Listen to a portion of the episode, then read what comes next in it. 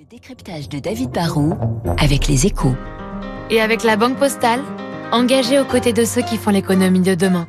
Bonjour David. Bonjour Renaud. Cela pourrait sembler anecdotique, mais c'est en fait très sérieux. Mhm. Le marché du yaourt est en crise.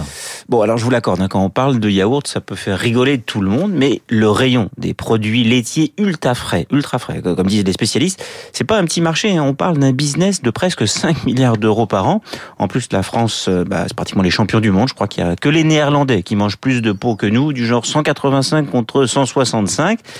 Et du coup, bah, on a en France des industriels qui sont eux aussi des champions du monde, comme euh, Danone, Yoplait, Lactalis, qui s'est associé avec le Suisse Nestlé. Et aujourd'hui, il faut le savoir, tous ces acteurs font un peu grise mine, car sur les premiers mois de l'année, eh bien, les ventes reculent de presque 4%. Alors comment expliquer cette chute? Déjà, il y a un phénomène global qui touche toute la consommation alimentaire. Je vous parlais du bio la semaine dernière. Alors c'est vrai, on a consommé beaucoup plus à la maison pendant les deux années de Covid. Aujourd'hui, on ressort un peu plus, on va au restaurant. Et puis, il y a le contexte économique qui est, qui est globalement moins porteur. Même si on n'est pas en crise économique, il y a la guerre en Ukraine qui peut inquiéter le consommateur. Et puis surtout, il y a l'inflation. Or, moins un produit est transformé, plus son prix monte quand le prix de la matière première monte. Et c'est ce qui se passe pour le lait, les yaourts. hein. On se dit que cette année, le prix des yaourts pourrait grimper de plus de 15%. Du coup, le consommateur a commencé à arbitrer. Il achète moins de yaourts ou il descend en gamme et en prix. David, est-ce que c'est inquiétant pour les industriels euh, français? Bah, il vaut toujours mieux être sur un marché porteur que sur un marché en déclin, hein, car quand la consommation baisse mais que les coûts de production montent, on est parfois obligé de sacrifier ses marges sur un chiffre d'affaires qui recule, et ça c'est franchement pas génial. Ça peut aussi favoriser les fameuses marques distributeurs, les MDD, vous savez, ces yaourts vendus sous le nom des, des grandes enseignes.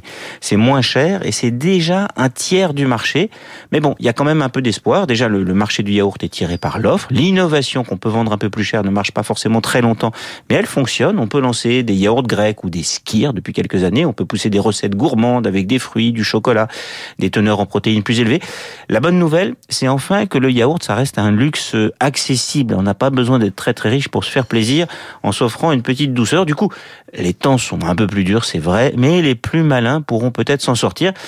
Le vrai risque, en fait, je pense qu'il est plutôt générationnel. Les jeunes mangent de moins en moins de yaourt. La tranche des 15-35 ans a réduit sa consommation de 15% en 15 ans.